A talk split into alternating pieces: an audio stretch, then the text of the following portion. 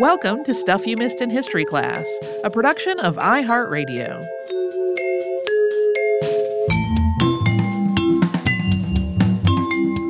Hello and welcome to the podcast. I'm Tracy V. Wilson. And I'm Holly Fry. Last time, we talked about Operation Paperclip, also known as Project Paperclip, which was the effort to bring German scientists, engineers, and other specialists to the United States after World War II. And this built on an earlier program that was called Operation Overcast, and that had given the same types of specialists short term contracts to either work in Germany or to work in the United States under military supervision. But under Operation Paperclip, most of those specialists that were brought to the US actually got the opportunity to become US citizens. About 1,600 total specialists entered the US through this program. And more than 90% of the ones who arrived between 1945 and 1952 went on to become US citizens. For the most part, they were re- recruiting relatively young folks. They were mostly under the age of 40 when they left Germany. Uh, and although most of them started out working for a branch of the military, about 10% were initially hired at the Department of Commerce. So, as we talked about last time, but for a super quick recap in case folks have skipped that episode. When this program was established, it was taken as a given that most of these people had at least some involvement with the Nazi Party. In the words of a Joint Intelligence Objectives Agency report, quote, such membership was due to exigencies which influenced the lives of every citizen of Germany at that time. But especially in the early years of the program, there were also a whole lot of assurances that the people who were being targeted for this were the quote, good Germans, and that they would all be pre screened to confirm that they were not ardent Nazis. So it's possible that many, or maybe even most of the people who came to the US through the program really did meet these criteria, but others definitely did not. And this was not just a matter of Nazis and war criminals managing to evade detection. The people and agencies who were involved with running this program intentionally obscured the most damning details from candidates' backgrounds, especially if their knowledge and expertise seemed particularly valuable.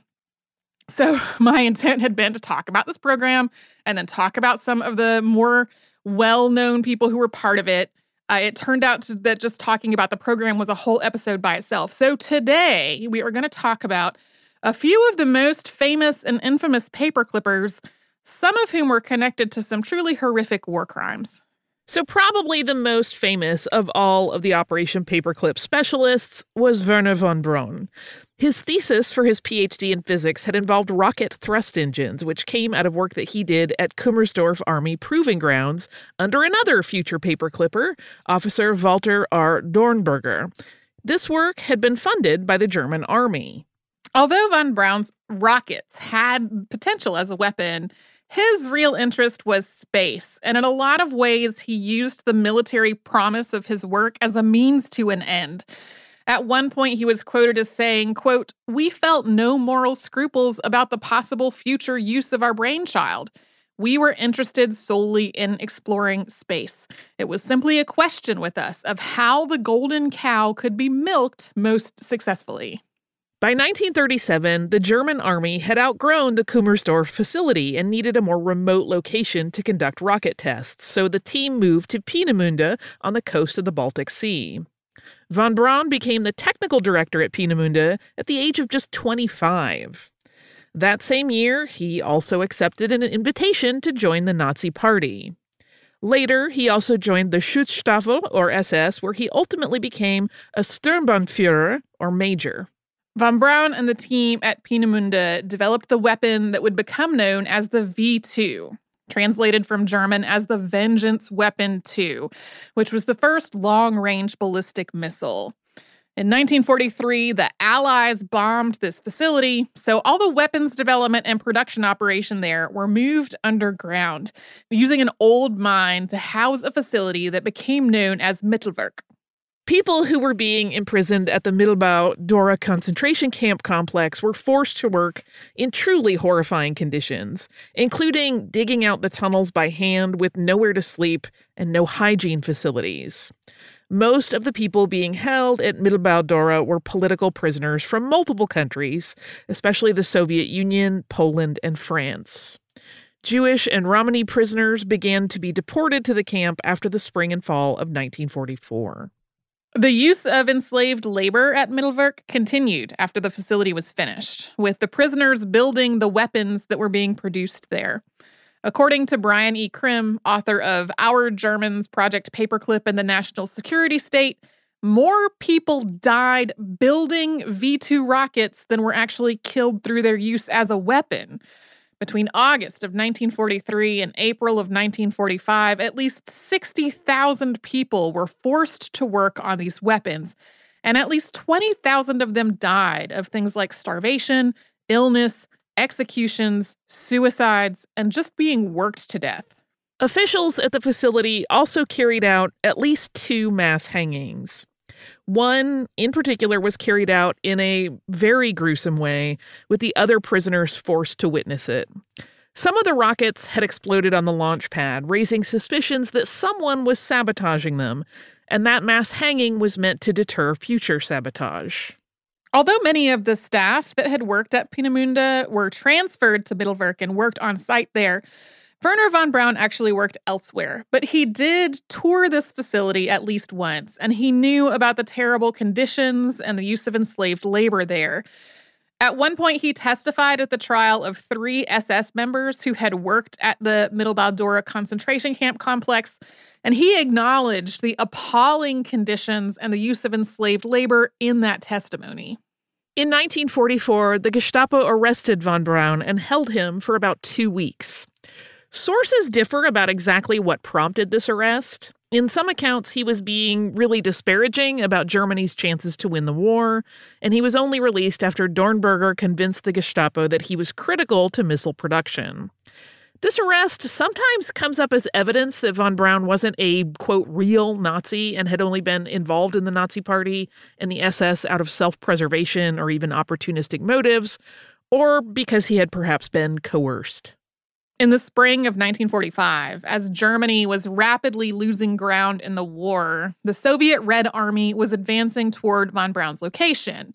He and Dornberger both believed that the United States would see them as assets and that surrendering to the Americans would be really preferable to being captured by the Soviets. So they and many of their colleagues fled and went into hiding. Even though Hitler had ordered the destruction of anything that could be useful to the Allies, von Braun hid his research work and he later went back and retrieved it. On May 2, 1945, von Braun, Dornberger, and 126 principal engineers from Mittelwerk surrendered to an American GI. They had sent von Braun's younger brother Magnus to make contact with the Americans, both because he was the most familiar with the English language and because he knew how critical it was to keep the details of what was happening at Mittelwerk secret. Joseph Stalin was not pleased with this at all. He reportedly said, quote, "This is absolutely intolerable. We defeated the Nazi armies, we occupied Berlin and Peenemünde, but the Americans got the rocket engineers. What could be more revolting and more inexcusable? How and why was this allowed to happen?" Once von Braun got to the U.S., he worked at White Sands Proving Ground in New Mexico, where he helped American forces learn about and learn to use the V 2 rockets that he had developed. In 1947, when he was 35, he returned to Germany to marry Maria Louise von Quistorp, who was his 18 year old second cousin. After his return, he went on to become director of the U.S. Army Ballistic Missile Agency in Huntsville, Alabama, where he helped develop the Redstone rocket, which was based on the V 2. The Redstone was a ballistic missile that could carry a nuclear payload. Von Braun started formally proposing plans for space exploration around 1954, but the Army really wanted him to keep focusing on weapons development. He eventually got his wish, though. After NASA was established, he became director of the George C. Marshall Space Flight Center in Huntsville, Alabama. When Alan Shepard Jr. became the first American in space in 1961, the launch vehicle was a modified Redstone rocket, which von Braun had helped to develop. He also led the team that developed the Saturn V rocket for the Apollo project. In addition to being such a major part of the space program, von Braun became a public face for space exploration. In 1955, he appeared on the Magical World of Disney episodes Man in Space, Man and the Moon, and Mars and Beyond. He appeared in multiple other documentaries in the 1950s and 60s and was also a technical advisor for Disney. He wrote multiple books and he was on the cover of Time magazine in 1958. One of the reasons that there are still some question marks about von Braun's motivations and decisions before and during World War II is that he died in 1977. At that point, most of the documents related to Operation Paperclip were still classified. That was also before the Office of Special Investigations opened its investigation into von Braun's colleague, Arthur Rudolph, which we mentioned in the previous episode. He'll come up again later. The OSI actually hadn't even been established yet when von Braun died. While there had definitely been vocal critics of Project Paperclip for most of its existence, in 1977, there was still a general belief that ardent Nazis and war criminals had been kept out of the program. And von Braun himself had critics as well. As one example, Tom Lehrer's satirical song, Wernher von Braun, included such lyrics as, Once the rockets are up, who cares where they come down? That's not my department, says Wernher von Braun. But in general, after his death, von Braun was widely eulogized. President Jimmy Carter called him a man of bold vision and said, quote, To millions of Americans, Wernher von Braun's name was inextricably linked to our exploration of space and to the creative application of technology. Not just the people of our nation, but all the people of the world have profited from his work. We will continue to profit from his example. Today, historians and biographers have argued that von Braun was everything from an opportunist who joined the Nazis out of sheer necessity to an ardent war criminal who never faced justice. What's clearest is that he was definitely a member of the Nazi Party and of the SS, that he knew about the use of slave labor and the terrible conditions at Mittelwerk, and that consequently he was, at just a minimum, complicit in all of that. He was also present for at least one meeting in which Mittelwerk's general director, George Rickhey, planned out the acquisition of French prisoners of war to use as forced labor. He also developed a weapon that Germany deployed against allies of the United States, killing at least 5,000 people, but then he became a U.S. citizen in 1955. We just mentioned Arthur Rudolph, and since we only covered him briefly in the earlier episode, he is where we are going to pick up, but first we are going to pause for a little sponsor break.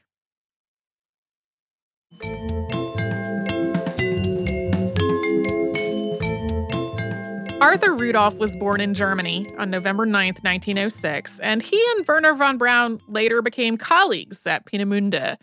After the Allies bombed Peenemünde, Rudolph became the operations director and the deputy production manager at the underground Mittelwerk facility. In the prior episode on Operation Paperclip, we talked about the criteria for determining who was a so called ardent Nazi, because ardent Nazis were supposed to be kept out of the program.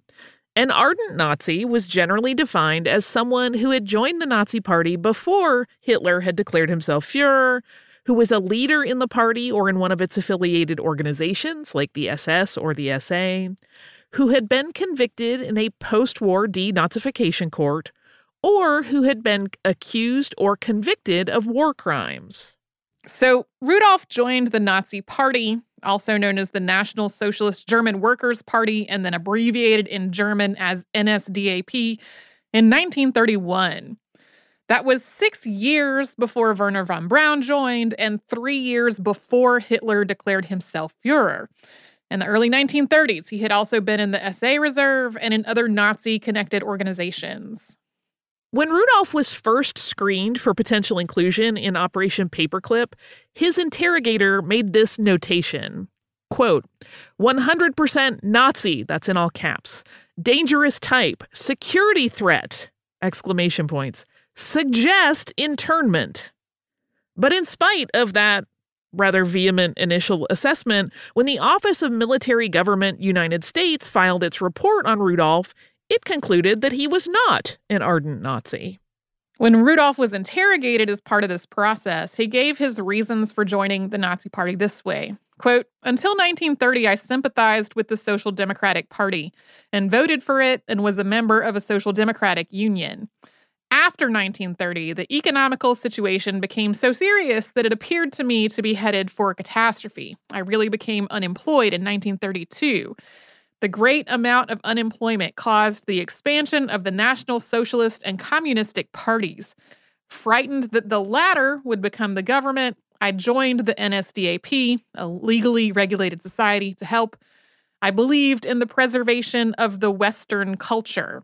The U.S. Army okayed a slightly edited version of this statement to release to the public, which ended, quote, during the last few years, political developments became more and more serious, but I could not foresee this result when I entered the party. Rudolph was one of the first German specialists to enter the U.S. under Operation Paperclip. He arrived in 1945, and his wife and his daughter followed him later.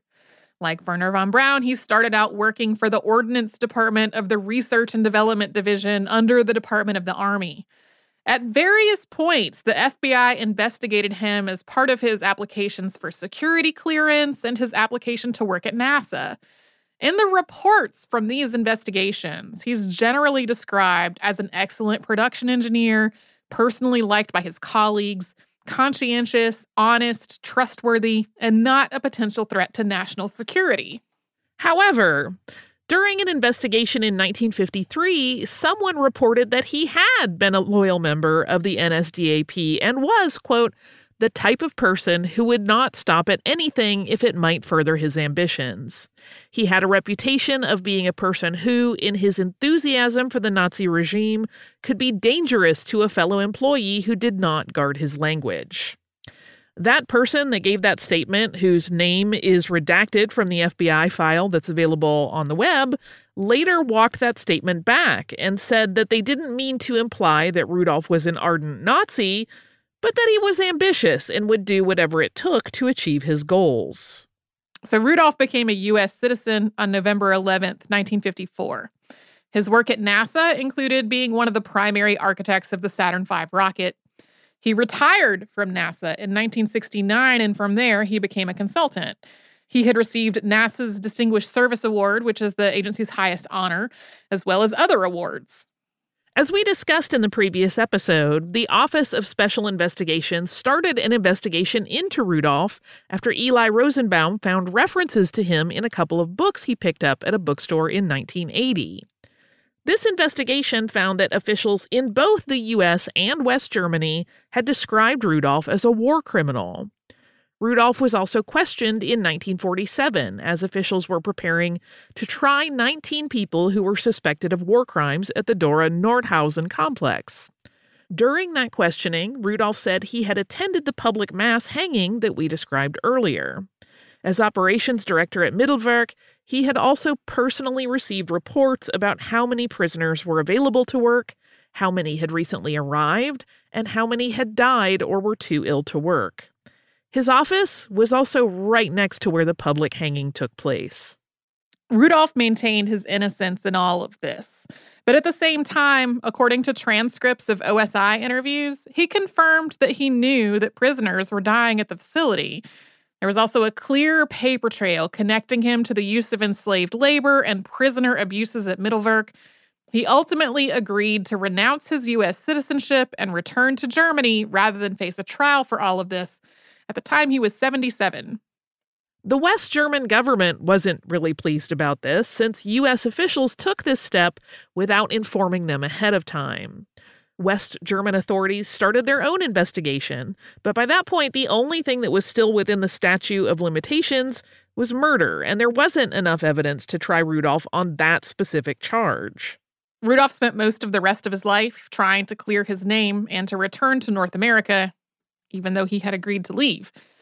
After U.S. officials denied his request to have his citizenship restored, he tried to enter Canada, but was denied there as well. During his hearing with Canadian authorities, Canadian lawyers produced a memo that he had written describing the use of slave labor at another facility in an admiring way and requesting such a setup for his own project.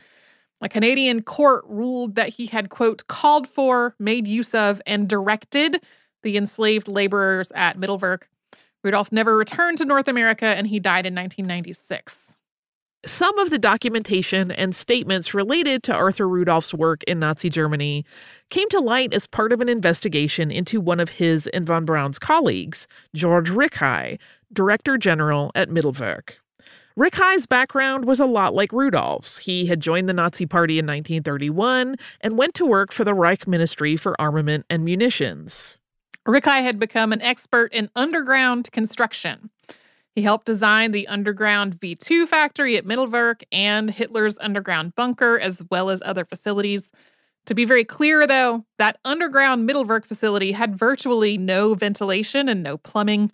People used oil barrels as toilets, and for most of the facility's operation, the prisoners were sleeping on the ground. So we're not saying that this design was good or humane, but underground construction like this had become his specialty. He specialized in being horrible.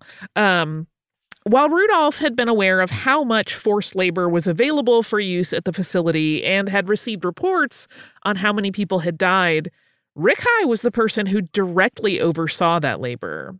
He coordinated with the SS to essentially rent people from camps. At Mittelwerk, the rate the SS charged was two to three Reichsmarks per person per day.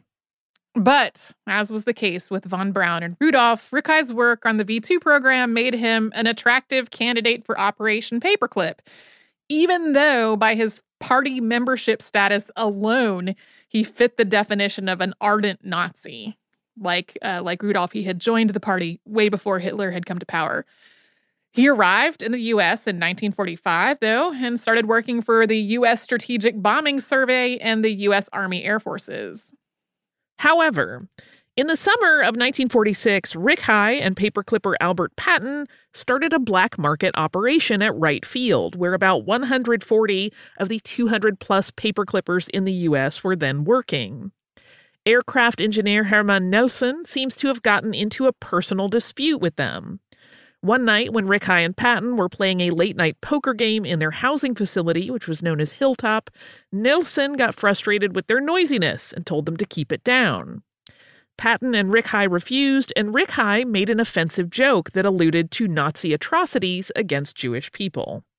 In response, Nehlsen filed a complaint with Colonel Donald L. Putt saying that Patton was an ardent Nazi and an SA member, and that Rickhey had orchestrated the mass hanging at Mittelwerk that was meant to deter sabotage. Putt doesn't seem to have taken any action on this, but Nehlsen also vented his frustrations in a letter to a friend in New York, and that caught the eye of the censors who were reading the paperclipper's mail.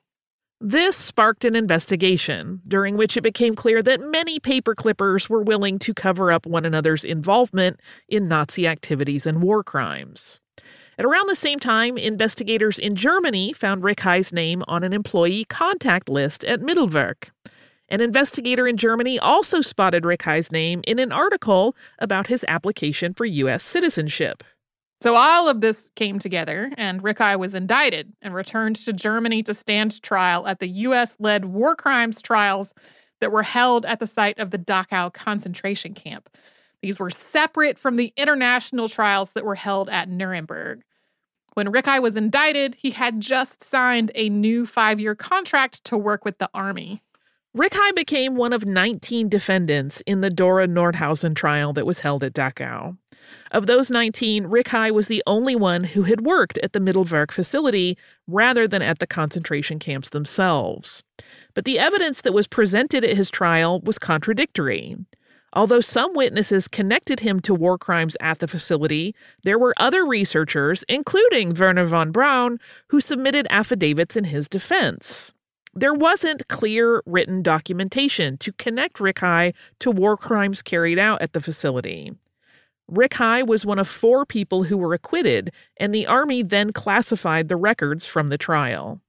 We will talk about one more paperclipper after another quick sponsor break.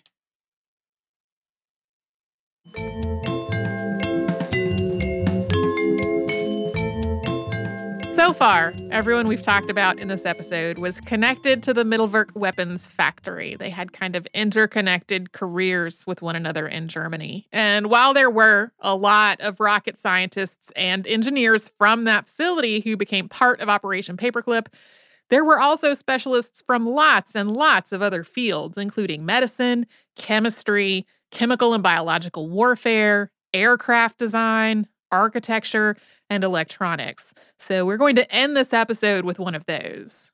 Hubertus Strughold has been nicknamed the father of space medicine. He actually coined the terms space medicine and astrobiology. After World War II, Strughold started out working for the U.S. in Germany, and then he moved to Texas as part of Operation Paperclip. He became a U.S. citizen in 1956. After joining NASA, Strughold developed a space cabin simulator, as well as the spacesuits that the first astronauts wore. He was the first professor of space medicine at the world's first Department of Space Medicine, which was established at the Air Force School of Aviation Medicine.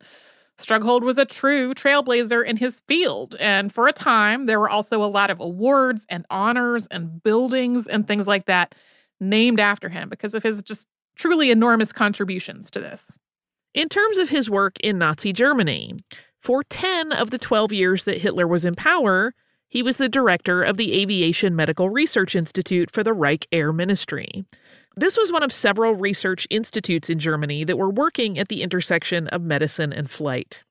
After the start of World War II, these institutes became part of the Luftwaffe, and at that point, Strughold became an officer.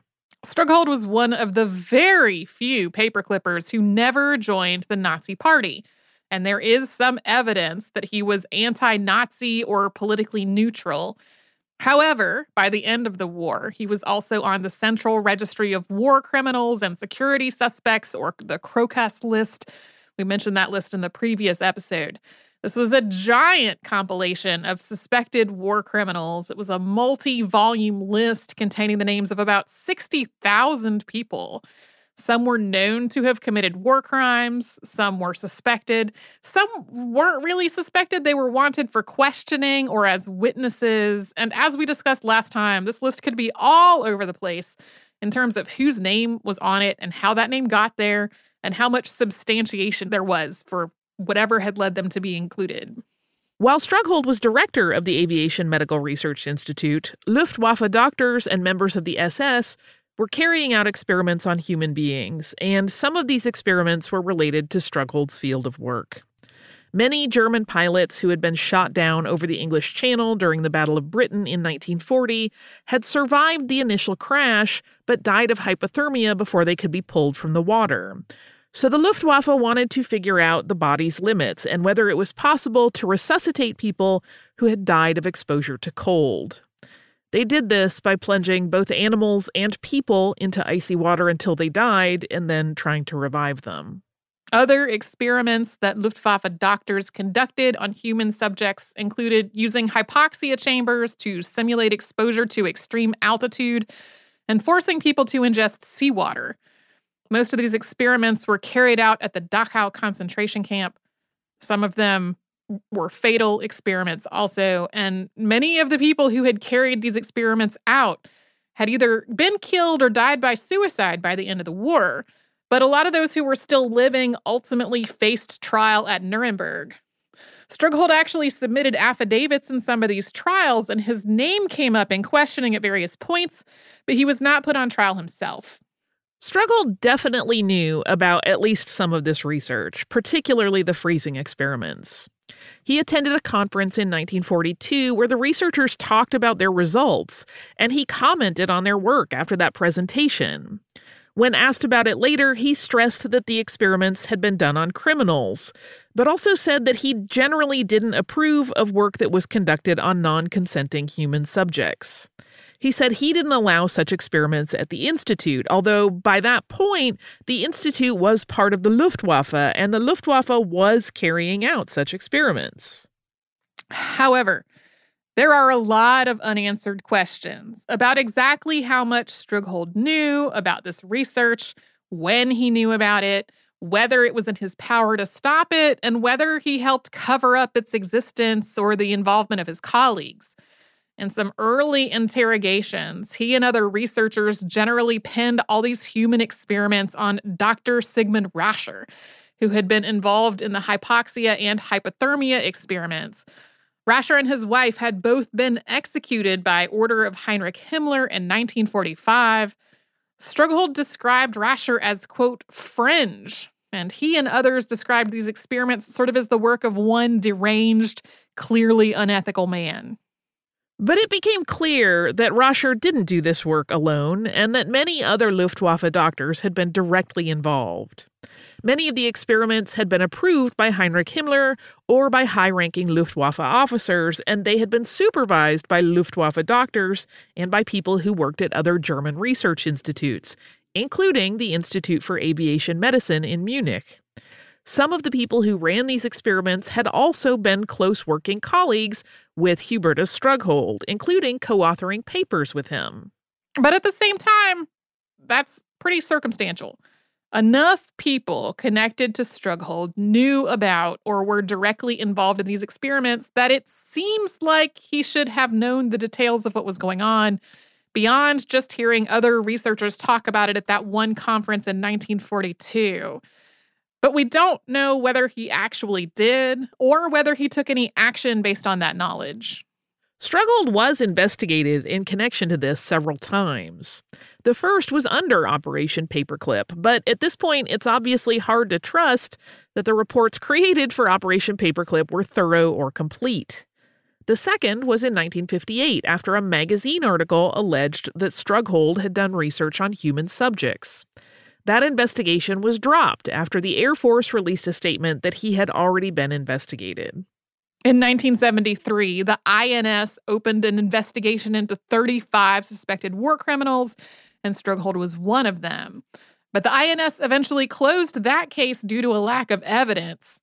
After this, Strughold maintained that he had already been cleared of all suspicion before entering the United States. Then the OSI opened another investigation in 1983, but Strughold died in 1986, so at that point, that investigation was closed. One experiment that Strughold was more clearly connected to involved exposing children with epilepsy to simulated high altitudes to see if it was possible to induce seizures in susceptible people. That experiment took place in 1943 at the institute that Strughold was running. It doesn't seem like any of the children were seriously harmed, but the experiment also didn't conform to the Institute's ethical guidelines. This came to light in 1993, so years after Strughold's death. Regardless of what his true level of involvement was in Nazi experiments on human beings, these allegations and the investigations really affected Strughold's reputation. Most of the honors and awards that used to be named after him have since been renamed or retired.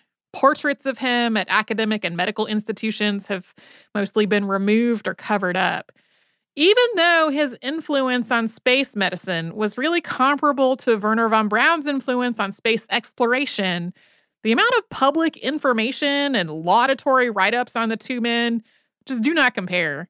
You can go look for stuff on Wernher von Braun, read about it all day. It's a lot harder to find information on Hubertus Strughold.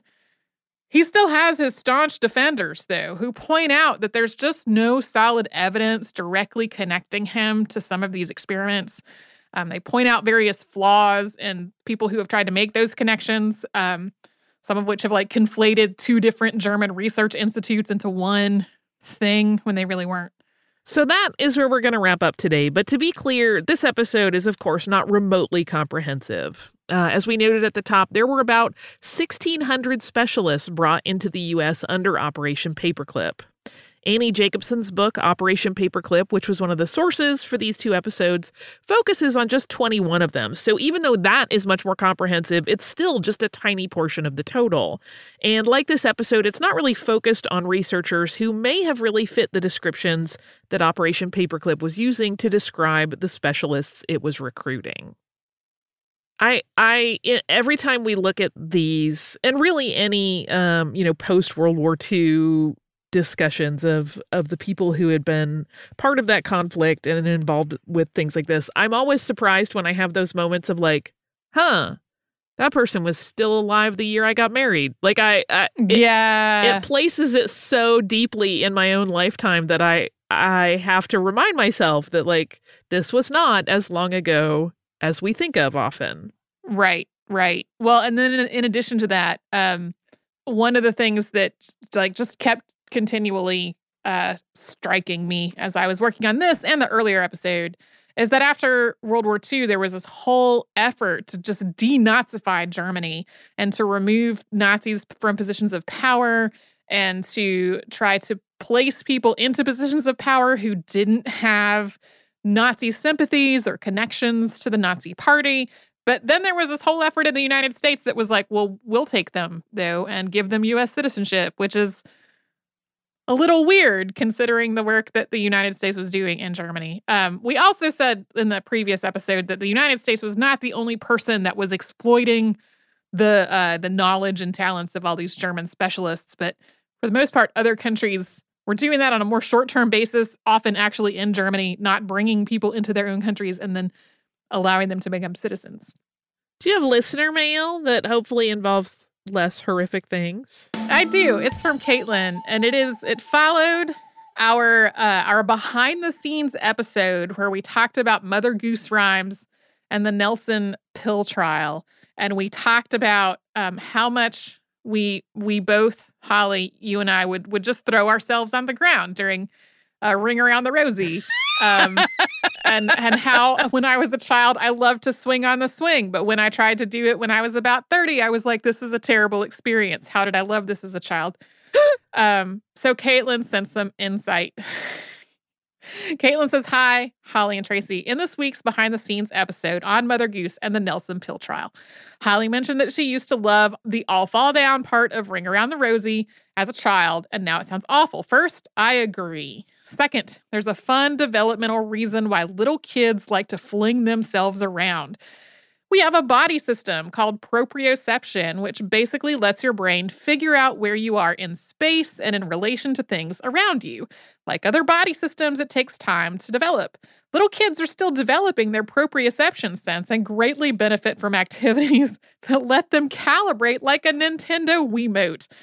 The same thing applies to swings, getting picked up and carried in odd positions, and the general shenanigans of childhood. Thought you might enjoy that tidbit signed a former preschool teacher, aka Caitlin. Thank you so much for this email, Caitlin. I know about proprioception because I have studied anatomy and physiology.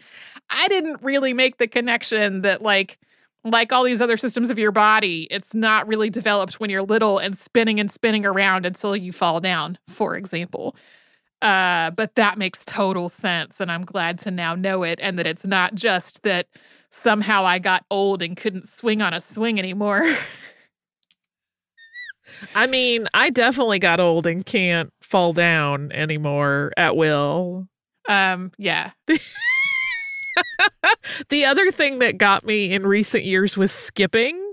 Oh, yeah? I mean, I used to love to skip when I was a kid, skip for days. And then I was doing a, a running training program where, like, there were certain intervals where you would skip for a period of time. And I remember being excited, like, oh, I love skipping. And by the end, I was like, oh, dear me, this is not, nope, this isn't, no. I'm going to skip half the time. And then it was like a quarter of the time. And then it was like, I'm just going to walk during the skip I'm going to do a skip. I'm going to walk with a bouncy step.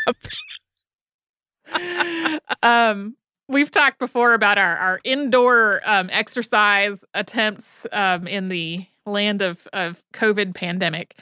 And um, one of the things that I do is I play Ring Fit Adventure on the Nintendo Switch, and it has a quiet mode, which I think is really aimed for like folks who live in apartments who don't want to jog in place above their downstairs neighbors' heads. Right. Um, but I sure turned that on immediately to do less pounding on my knees and other joints. Yeah. So anyway, uh, thank you again, Caitlin, for that note. I really just delighted learning that new fact about developmental anatomy and physiology. Uh, if you would like to write to us about this or any other podcast, we're at historypodcast at iheartradio.com.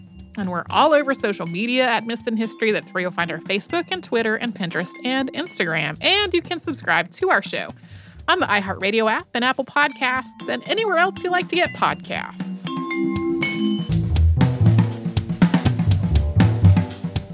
Stuff You Missed in History Class is a production of iHeartRadio. For more podcasts from iHeartRadio, visit the iHeartRadio app, Apple Podcasts, or wherever you listen to your favorite shows.